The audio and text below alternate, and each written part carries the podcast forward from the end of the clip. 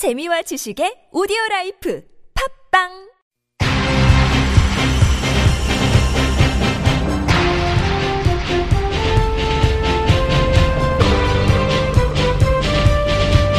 색다른 시선 김종배입니다.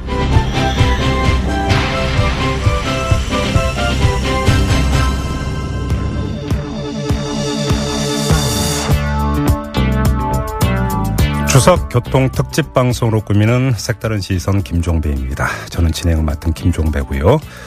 자, 취업, 월급, 결혼. 이 추석 연휴에 가장 듣기 싫은 말로 꼽힌 단어들입니다. 하지만 이 단어들을 꼭 반복해서 읊조리는 분들이 계십니다. 그래서 명절 때 회사는 숨을 돌릴 수 있는 좋은 피난처가 된다면서 오히려 추석 연휴에 일하기를 원하는 사람도 많다고 하죠.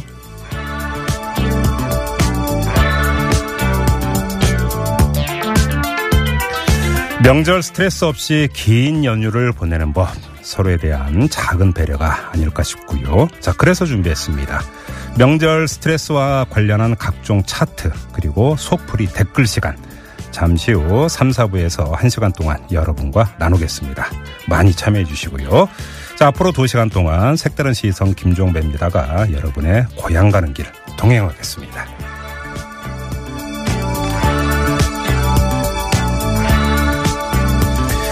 색다른 시선 김종배입니다. 추석 교통 특집 방송은 생활 속 불합리한 차별 법제처에 신고하세요. 차별법 차별 법령 신고센터.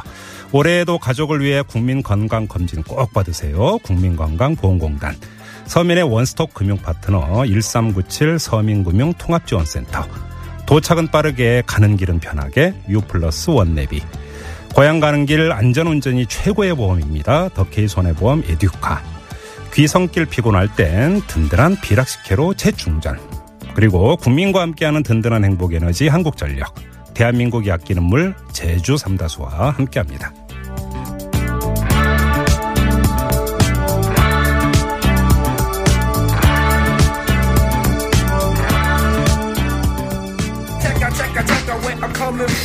Yeah, 종배 색다른 시선 세상을 바라보는 법.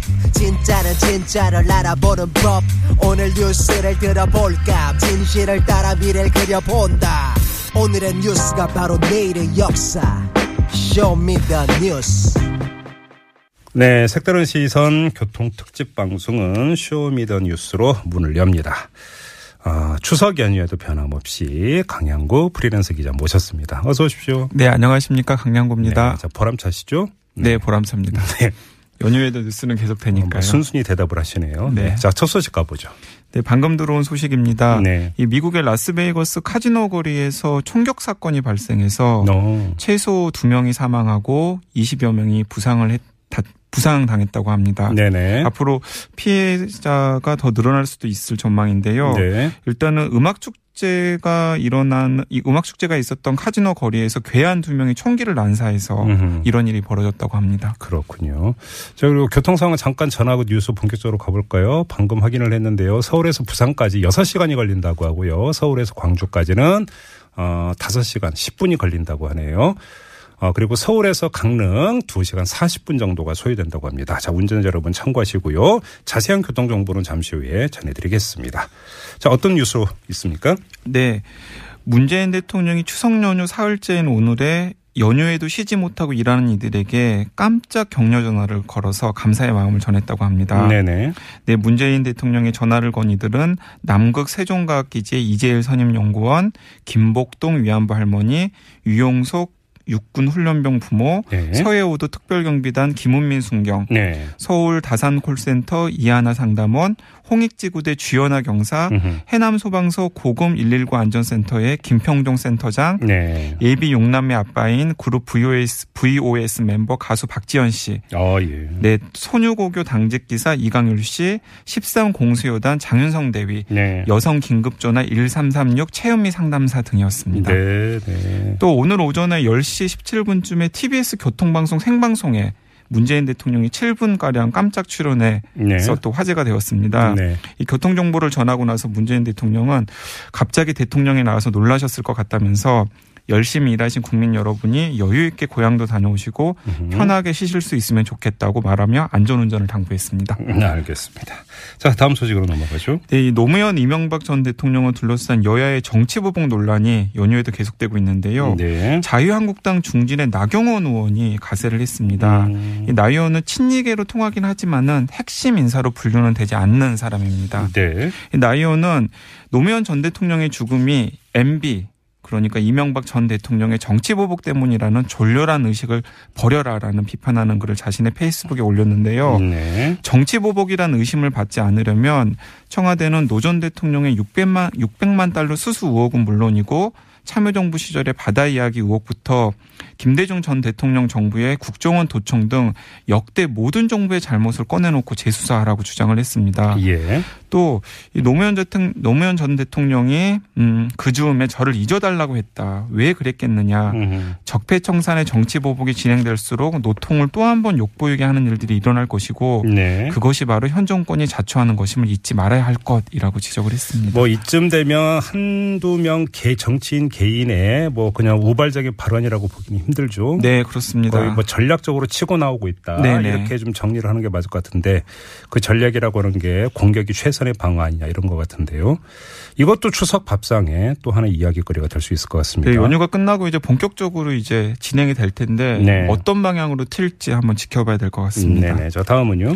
네, 파리 대책으로 대표되는 정부의 집값 안정화 정책의 실효성이 추석 연휴 이후에 판가름 날 것으로 보입니다. 네. 왜냐하면 보통 추석 연휴가 끝나면 가을 이사 수요가 늘고 음흠. 또 청약 시장에 활기를 띠면서 집값이 들썩이는 경우가 많았는데요. 그렇죠. 그렇죠. 일단은 김현미 국토교통부 장관을 비롯한 문재인 정부는 이 국지적으로 과열 양상이 남아 있긴 하지만 장기적으로는 집값을 잡을 수 있다고 본다면서 네. 집값이 다시 오르면 추가 대책 등 시장에 적극적으로 개입하겠다는 메시지 를 연휴 전에 던진 상태입니다. 네. 그런데 이 8월 이후에 거래가 줄고 위축적 위축됐던 서울 주택 시장은 이 연휴 즈음에서 분위기가 달라지고 있는 분위기입니다. 네네. 일단은 강남권 대표 재건축 단지 호가가 수천만 원씩 오르고 있고 오. 덩달아서 일반 아파트 값도 강세를 부이는 본- 분위기인데요. 네. 이것이 추석 이후에 이제 더 불이 붙을지 음. 아니면 안정세를 유지할지 지켜봐야 될 것 같습니다. 그 파리 대책에 나왔을 때 저희가 이제 그 강남의 부동산 중개사 한 분하고 인터뷰를 했었어요. 그때 네. 이번에 전망이 뭐였냐면 한두 달 정도 수면 아래로 가라앉겠지만 다시 다시 움직일 가능성이 높다. 현장에서는 그렇게 보고 있다. 이렇게 전한 바가 있었는데 지금이 딱 그 시점이지 않습니까? 지금 그렇게 움직이고 있다는 이야기 아니겠습니까? 네네. 근데 저는 이런 뉴스를 접할 때마다 이해가 안 되는 게 뉴스 나오는 게 일반 월급쟁이 입장에서 뭐 몇십 년을 그 한 푼도 안 쓰고 모아야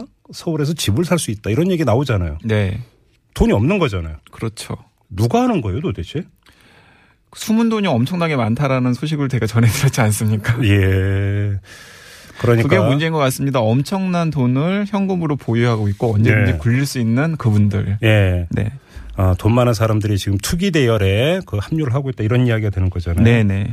이건 잡아야 됩니다. 네. 지금으로도 지금 거의 하늘에 지금 고공행진하고 있는 게 집값 아닙니까? 그래서 지금 이 기싸움이 계속되고 있는 것 같은데 이 네. 연휴가 끝나고 어떤 양상으로 전개가 될지 뭐 표현이 딱 맞는 될것것 같아요. 지금. 기세 싸움이 지금 네네. 진행이 되고 있는 것 같습니다. 알겠습니다. 그리고요. 네, 도널드 트럼프 미국 대통령이 현지 시간으로 1일 북한과 직접 대화 의사를 타진하고 있다는 렉스 틸러슨 미 국무장관에 대해서 공개적으로 면박을 줬습니다. 그래서 외교 정책의 수장인 틸러슨 장관과 국무부의 약화된 인상이 다시 한번 부각이 되었습니다. 네. 이 트럼프 대통령이 자신의 강요를 공개적으로 비판한 일은 처음은 아니지만 음. 이번에는 이 틸러슨 국무장관이 시간 낭비하고 있다. 네. 에너지를 아껴라. 음. 등의 발언 수위가 상당히 높기 때문입니다. 네. 이 일각에서는 이 너무 트럼프 대통령의 발언이 세다 보니까 이 대통령과 국무장관이 업무를 분장해서 각각 대북 제재론과 대북 대화론을 강조하는 전략이 아니냐라는 음. 분석이 나오고도 있는데 네. 또 트럼프 대통령과 틸러슨 장관의 엇박자가 이미 여러 차례 드러났다는 점에서 둘 사이의 불안정한 동거가 선을 넘어선 것이 아니냐라는 음. 회의적인 시각도 높아지고 있습니다. 우리나라 보수 언론이 그리고 보수 정치권이 우리나라 외교 안보 라인이 혼선을 빚고 있다고 이런 그 지적이라고 해야 됩니까? 주장이라고 해야 됩니까? 많이 하지 않습니까? 주장이죠. 네네. 이렇게 보면 미국의 외교 안보 라인은 어떤 지경인 겁니까? 그 즈음이면 거의 개판이라고 할 수 있겠죠. 어, 방송에서 지금 그러면 네네. 네. 네, 연휴 방송이니까 용서해 주시기 바랍니다. 네. 혼선 수준을 넘어섰죠. 네네. 음, 정, 정신이 없습니다. 트럼프 네. 행정부 정말. 네. 다음은요. 네, 국민들 입맛에 익숙해진 수입 과일이 어느덧 한가위 차례상에도 한 자리를 차지할 만큼 위상을 키우고 있습니다. 네. 마침 한국농촌경제연구원이 조사를 해서 발표를 했는데요. 네. 이달 초에 소비자 599명을 대상으로 조사한 결과 차례상에 수입 과일을 올린다는 소비자가 20%에 달했다고 합니다. 조상님이 멜론이나 바나나 드셔보시지 않았을 텐데. 네, 그러니까 관세가 낮아지고 국민의 입맛이 다양해진 결과지만은 네. 한편 토종 과일을 생산해온 농가들 입장에서는 속절없이 수입 과일에 지분을 내주고 있는 형국인데요. 네. 이 지난해 과일 수입액, 수입액은 17억 7천만 달러로 예. 2000년과 비교하면 5배 가까이 증가를 했다고 합니다. 네. 이 이유 분석도 참 흥미로운데요. 수입 과일이 국내 시장에서 이 국산 과일에 비해서 비교 우위를 갖는 것은 섭취의 편리성 때문이라는 분석이 나왔습니다. 섭취의 편리성은 또 무슨? 그러니까 1인 가구가 증가하고 네. 핵가족화하고 여성 경제 활동이 증가하면서 음. 소량으로 껍질째 먹기 쉬운 수입 과일이 이 깎아서 조각을 내서 먹어야 하는 국산 과일을 대신하고 있다는 분석입니다. 뭐 제가 진짜 절가보는 게 저 어릴 때 뭐 학창 시절까지만 해도 바나나는 정말로 귀한 병원에 입원해야 한번 먹어볼까 말까 사실은 저도 그랬습니다. 병문안 올 때 어. 바나나 먹고 싶어요 이래 하나 먹을까 말까 네네. 근데 요즘 엄청 싸대요 보니까 바나나 네. 그죠? 네. 관세가 일단 낮아졌고 네. 그리고 또 외국에서 굉장히 싼 가격에 수입이 되기 때문에 그런 증상인데요. 네. 어쨌든 좀 국산 과일 소비를 촉진할 수 있는 정책 지원이 필요할 것 같긴 합니다. 왜냐- 왜냐하면 농가 소득이 안정화되는 것도 굉장히 중요한 문제니까요. 그러니까요. 그래서 네. 바나나 과자도 참 맛있게 먹은 기억이 있는데 아무튼 세월이 많이 변했습니다. 근데 차례상에 멜론 바나나가 올라가는 건지 뭐 어떨지 모르겠네요. 네. 다음으로 가죠. 네.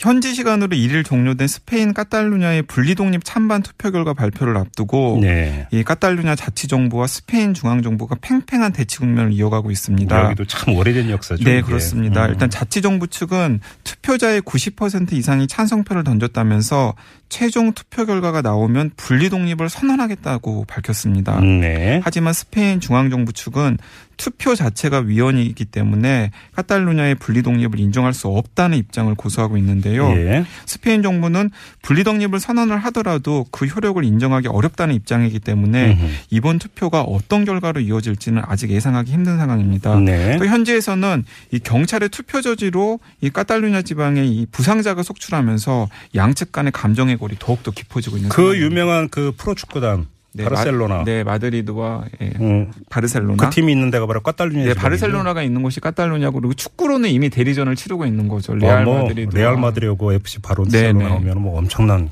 대항전이죠. 네. 여기에 이제 이런 감정이 깔려 있는 거잖아요. 네. 알겠습니다. 또 어떤 소식이 있습니까? 네, 최근에 국내에서 처음 발견된 맹독성 붉은 독개미 확산을 저지하기 위해서 관계부처가 대책 마련에 착수했다는 소식입니다. 예. 일단 관계부처는 붉은 도깨비 유입 경위에 대해서 합동 조사를 벌이고 붉은 도깨비가 다른 곳으로 이동하거나 추가 번식하는 일이 없도록 일단은 방제에 역량을 집중하기로 한 것으로 전해졌습니다. 예. 이 붉은 도깨비는 지난달 28일에 부산항 간만부두 컨테이너 적재 장소에서 음. 25마리가 처음 발 견이 되었고요. 네. 이 추가로 조사를 해봤더니 29일 날 같은 장소에서 천여 마리가 서식하는 개미집이 발견이 되었습니다. 오호. 이 붉은 독개미가 국내에서 발견된 것은 이번이 처음인데요. 네. 이 화물을 따라서 외국에서 유입된 독개미가 대규모로 번식한 것으로 추정이 되고 있습니다. 음. 이 붉은 독개미는 몸속에 강한 독성 물질을 가지고 있어서 날카로운 침에 찔리면 심한 통증과 가려움증, 또 심하면 현기증과 호흡곤란 등으로 과민성 쇼크 증상을 유발할 수 있다고 이게 합니다. 영화 인디아나 존스에 나왔던 그 개미 아니에요? 네, 그런 개미와 비슷한 종류인 것이죠. 어. 이것도 배 타고 왔군요, 그러면. 네, 그렇죠. 예. 자, 한 소식만 더 전해 주시죠. 네, 소방관이 현관문을 뜯고 들어가서 사람을 구했는데 네. 나중에 이에 대해서 손실보상 요구가 들어오는 경우가 종종 있었지 않습니까? 그래서 이거 무작위 댓글에서 이거 한번 얘기해 네, 이 분통 터지는 뉴- 분통 터지는 뉴스인데요. 네. 그래서 이- 그런 경우에는 앞으로는 서울시가 보상금을 지원하기로 했습니다. 음. 이 서울시의 경우에는 예. 이 복잡했던 보상금 지급 절차를 간소화해서 서울 소방재난본부 소방관들이 사비를 터는 일이 줄어들게 됐습니다. 음. 이 앞서 서울시는 지난 3월에 화재 등 재난 현장에서 소방관이 구조, 구급, 소방 활동을 하다 발생한 물적 피해를 시가 보상하도록 조례를 제정을 했는데요. 네. 이번에 좀 더 구체적인 방안을 확정을 해서 오늘 발표를 한 것입니다. 네. 이- 그래서 앞으로는 소방관 이 상관녀 업무를 수행하다가 다른 사람의 재산에 손실을 입힌 경우에는 음. 보상 책임을 서울시장이 지게 된다고 합니다. 아, 참 소방관 여러분들이 여러 가지로 정말 고생하고 계십니다. 네, 지금 연휴 기간에도 지금 고생 많이 하시고 계실 텐데 네. 뭐 이런 소식으로 조금 더 힘을 내셨으면 좋겠습니다. 알겠습니다. 근데 우리 강양구 기자 팬인 것 같은데요. 강양구 과학 전문 기자님이라고 불러준 거 보니까 네. 질문을 하나 주셨는데 집값을 과학으로 잡아볼 수 있는 대책은 없으신가요? 라고 강양구 과학 전문 기자에게 질문 왔습니다. 대답을 좀 해주시죠. 네, 없습니다. 그렇게 야멸차게 대답을 해도 그래도 좀 여지를 좀 남겨야지. 하긴 제가 알고 있기로는 강양구 기자도 셋방살이 하고 계십니다. 네. 아, 왜 그런 왜 개인 정보를 공개적으로? 알겠습니다. 수고하셨어요. 네, 감사합니다. 네, 강양구 기자였습니다.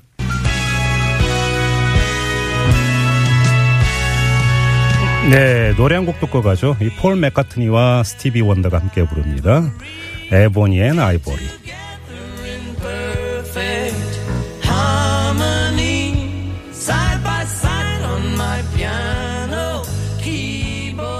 oh 네. 아, 폴 맥카트니와 스티비 원더가 함께 부른 Ebony and Ivory 들으셨고요. 자, 앞서 강양구 기자가 뉴스 전해주면서 이 추석을 맞아서 문재인 대통령이 군인, 소방관, 다둥이 아빠 등등 명절 없는 사람들에게 전화를 했다. 이 소식 전해드리지 않았습니까? 자, 그런데 이분들에게도 전화를 했다면, 그래서 이분들이 전화를 받았으면 얼마나 기뻐했을까 싶은 생각이 좀 드는데요. 그래서 저희가 인터뷰 하나 마련했습니다. 바로 학교 비정규직 노동자들인데요. 아, 이분들이 6일째 이 서울시 교육청 앞에서 단식 농성을 벌이고 있습니다. 오늘은 청와대 앞에까지 갔다고 하는데요. 명절 앞에 왜 단식 농성에 들어갔는지 궁금하지 않습니까? 자, 아, 전국 학교 비정규직 노동조합 박금자 위원장 연결해서 얘기 직접 들어보겠습니다. 위원장님, 네, 안녕하세요. 예, 어디 지금 농성장에 계세요? 네, 농성장에 있다가 옆으로 잠깐 비켜왔습니다. 거기 너무 좀 시끄러워서. 아, 인터뷰 때문에. 네네. 네, 오늘 청와대 앞에 가셨다고 했는데 기자회견 때문에 가신 거예요? 네네. 음. 기자회견 했습니다. 청와대 앞에서. 네, 어떤 내용이었어요?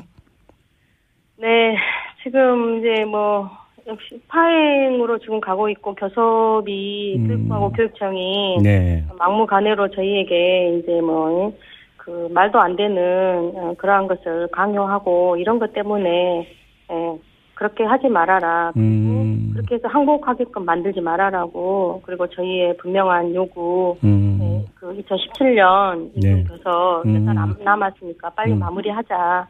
네, 지금- 그 때문에 갔습니다. 지금 교섭이라고 말씀하시는데 어떤 내용의 교섭입니까? 네, 임금 교섭입니다. 임금 교섭. 네. 음. 그러면 지금 교섭. 네. 학교 비정규직 노조가 그 주장하는 임금은 어느 정도인 건가요? 임금은 저희는 뭐 그렇게 크게 요구도 하지 않아요. 네. 저희가 이제 비정규직이고 네. 이러다 보니까 이제 정규직 동일 노동을 하는 정규직 음. 노동자의 60% 수준을 받고 있거든요. 연재. 예, 그래서 예. 네. 1년마다 조금씩 조금씩 이제 이렇게 해서 임금 인상을 임금 협상을 통해서 임금을 음. 인상시켰는데요. 네. 어, 지금 현재 근속수당 음. 1년에 2만 원 받고 있거든요. 네. 그래서 그거를 3만 원으로 음. 만원 올려달라 음. 이 임금 협상을 하고 있습니다. 그러면 교섭 대상이 지금 교육부예요, 교육청이에요? 교육부하고 그 각 시도 교육청 예, 예. 17개 시도 교육청 그러면 지금 교육 당국에서는 뭐라고 합니까? 이런 요구에 대해서. 그 2017년 거를 만 원 올려줄 테니까 예. 그 저희 임금 체계를 변경하라는 거예요. 이제 최저 임금이 좀 많이 내년에 오르잖아요. 네, 네. 네, 그리고 이제 앞으로 정부에서 최저 임금을 더 올리겠다고 했잖아요. 네. 이러다 보니까 이제 최저 임금이 올라가면 저희 이제 임금이 올라가게 되잖아요. 네. 그래- 네, 그러, 그렇게 되니까 이제 임금 체계를 저희가 그 243시간 이렇게 이제 임금 체계가 되어 있거든요. 음. 이게 임금 체계가 209시간 이러는데 네. 243시간도 저희가 원해서 했던 것도 아니고 음. 어, 이제 교육청이 예전에 이제 저희가 뭐 일당제였다고 월급제로 변경이 됐고 이제 토요일이 저희가 이제 유급 휴일이다 보니까 예. 통상 임금 산정 시간이 243시간이고 월, 월 말씀하시는 매달. 네네네. 예, 예, 예. 네. 근데 이제 그 교육청들이 통상 그 시급을 낮추어서 음. 시간의 수당을 적게 주기 위해서 음. 그 이제 209시간이 아닌 243시간을 적용한 거였거든요. 예. 이러다 보니까 이제 최저 임금이 생각보다 이제 많이 오르게 되니까 음. 243시간을 적용할 경우에 이제 최저 임금을 보장하기 위해서 임금이 올라야 하잖아요. 그러니까 간단히 이야기를 면 시급은 올려주겠지만 임금 시간을 그러니까 다시 그러니까 줄인다 이런 이야기네요. 네네네네. 음. 209시간으로 네. 네, 줄여야겠다. 이게 이제 뭐 음. 교육청들이 전에는 자기들 유리할 대로 통상 시급을 적게, 적게 주려고 243시간으로 했다가 네. 이제는 최저임금이 오르니까 다시 이제 209시간으로 강제를 하겠다는 거예요. 어, 그렇군요. 네네. 음. 자, 어떻게 좀 이 합의점을 찾아야 되는데, 뭐, 교수업 지금 계속 난항인 게, 난항인 건가요? 좀 이렇게 뭔가 그 합의점 이렇게 도출이 될 기미가 안 보입니까, 위원장님? 네, 좀 보이지 않고 있습니다. 네. 그동안에는 이제 저희가 교섭을 시도 교육청별로 다 했어요. 음, 네, 그랬는데 이제 올해 뭐 6월 29, 30일 사회적 총파업 하고 난 다음에 이제 교육부가 저희한테 네. 제안을 했습니다. 집단 교섭을 하자고요. 네. 그래서 이제 집단 교섭을 그래 하자고 교육부가 하자고 그래서 이제 그렇게 응했고 음. 그때까지만 해도 몇 개 교육청은 이미 이제 7월 중에 타결 직전까지 갔다가 이제 집단 교섭이 아, 걸리니까 이제 아. 같이 하게 됐거든요. 예, 예. 그래서 예, 저희는 이제 금방 끝날 줄 알았어요. 이미 노조 요구안에 대부분의 음. 교육청들이 긍정적이어서 네. 그랬는데 이제 갑자기 그 8월 18일부터 집단 교섭이 계속 시작이 됐고 아홉 차례 정도 교섭을 임금 교섭을 했었는데 음, 어, 갑자기 이제 뭐 생각지도 못한 교육부하고 교육청의 억지 주장으로 저희가 이제 파행을 거, 거듭하게 되고 결국 여기까지 오게 됐습니다. 그러면 지금 저 단식농성 뭐 6일째라고 들었는데요. 그럼 네, 단식농성 들어간 다음에 교육 당국에서 뭐 찾아오거나 이런 건 없습니까? 뭐 어떻게 해보겠다고 하는데 아직까지도 교육청은 뭐 예. 그 예산을 자기네들이 줄여야 되기 때문에 음. 그 최저임금 올라간 만큼 그렇게 해서 예산을 다 줄 수 없다는 거예요. 네. 그러니까 209시간으로 무조건 내년부터 받아라. 음. 209시간을 내년부터 받겠다고 하면 어 근속수당 만 원을 연 만 원을 올려주겠다 이겁니다. 그러면 209시간으로 하면 총액 그러니까 한 달에 이제 그 손에 쥐는 돈은 더 주게, 줄어들게 되는 거고요. 네네 음. 그렇게 되죠. 아이고, 예, 알겠습니다. 네. 그나저나 어떻게 그그 농성은 뭐 연휴 기간에도 계속 하시는 거예요? 예 계속 할 겁니다. 아이고. 아니 뭐 교육 당뭐 그 교육부나 교육청이나 뭐 그 그분들도 다 연휴 때문에 지금 안 나올 거 아닙니까? 어, 그래도 뭐, 최소 인원은 뭐, 저희가 이렇게 여성 노동자들이 다 네. 삭, 삭발하고, 또 음. 이렇게 단식 농성을 하고 있고, 또 며느리이면서 한 집안에 또 엄마이면서 그러잖아요. 그러니까요. 위원장님 가족이 어떻게 되세요? 그러면? 네, 저희는 딸아이 두 명하고 남편하고 저하고 네 명이고요. 예. 네, 저도 이제 정갓집 며느리인데요. 아유, 종갓집 며느님이세요? 네. 근데 이렇게 당, 갑니다. 어떻게 해요? 이러면 시댁에서는 뭐라고 합니까? 그래서 어- 네, 어머님한테 오늘 전화 드렸고요. 예. 어머님이 연세가 이제 89세다 보니까 어. 당연히 오는 줄 알아요. 그러게요. 그러시겠죠, 당연히. 네, 음. 이제 친정 엄마는 난리시고. 자. 네, 그러면 그 네. 남편분이나 그 자녀분들은 뭐라고 하시던가요?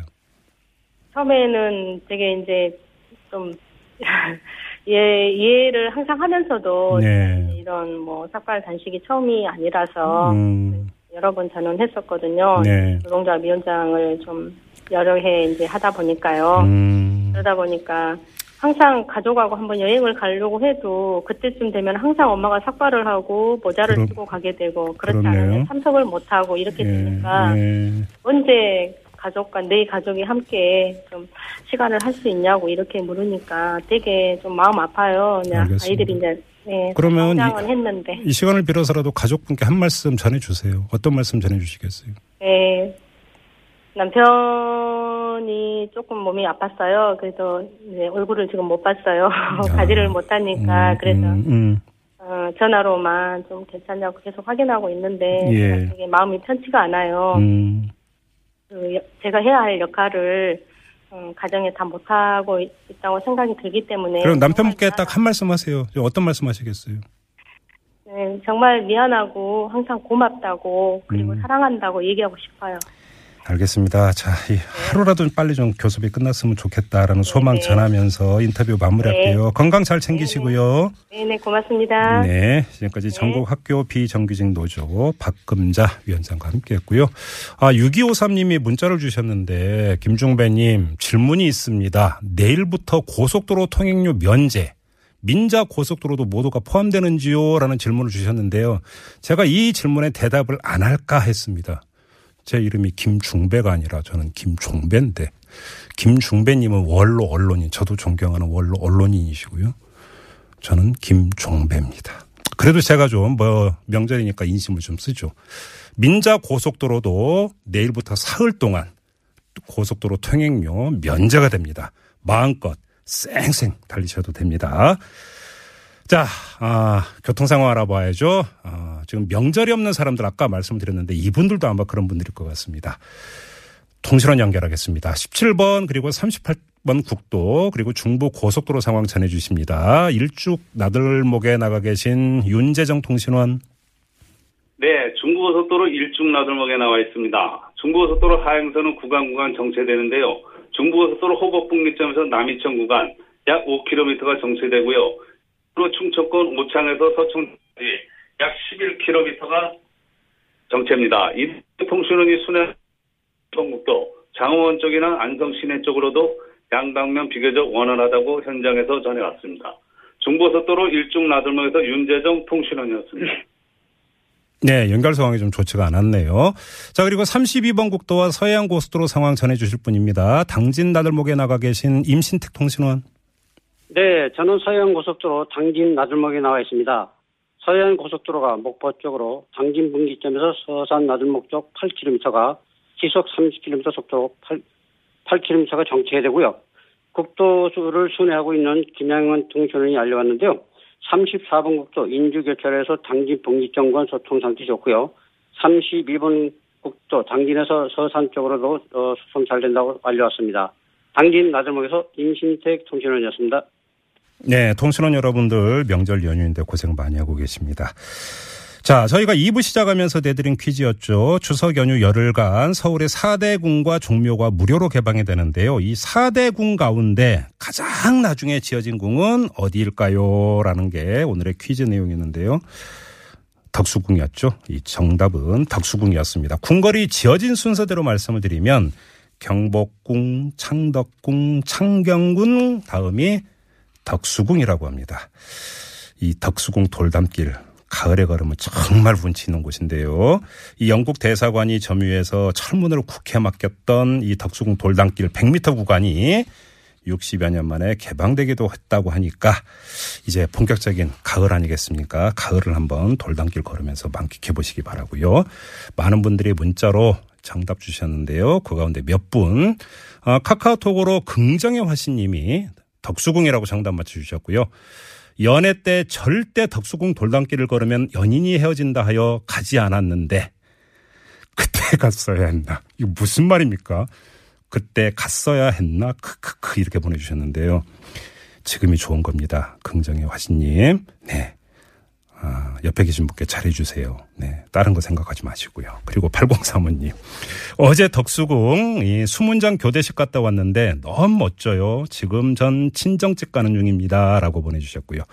6213님 역시 덕수궁 정답 맞춰주셨고요. 공시생이라 이번 연휴는 학원 특강으로 꽉 차 있어서 고향 방문은 취업 이후로 미루기로 했습니다. 라고 보내주셨습니다.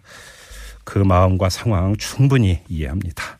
아무튼 공부 열심히 하셔서 꼭 합격하시기 바랍니다. 그리고 1191님, 어, 덕소공이라고 맞춰주셨고요. 택시기사는 고향도 못 가네요. 하지만 귀성객들 열심히 모시니까 흐뭇하고 보람은 있네요. 라고 이렇게 보내주셨습니다.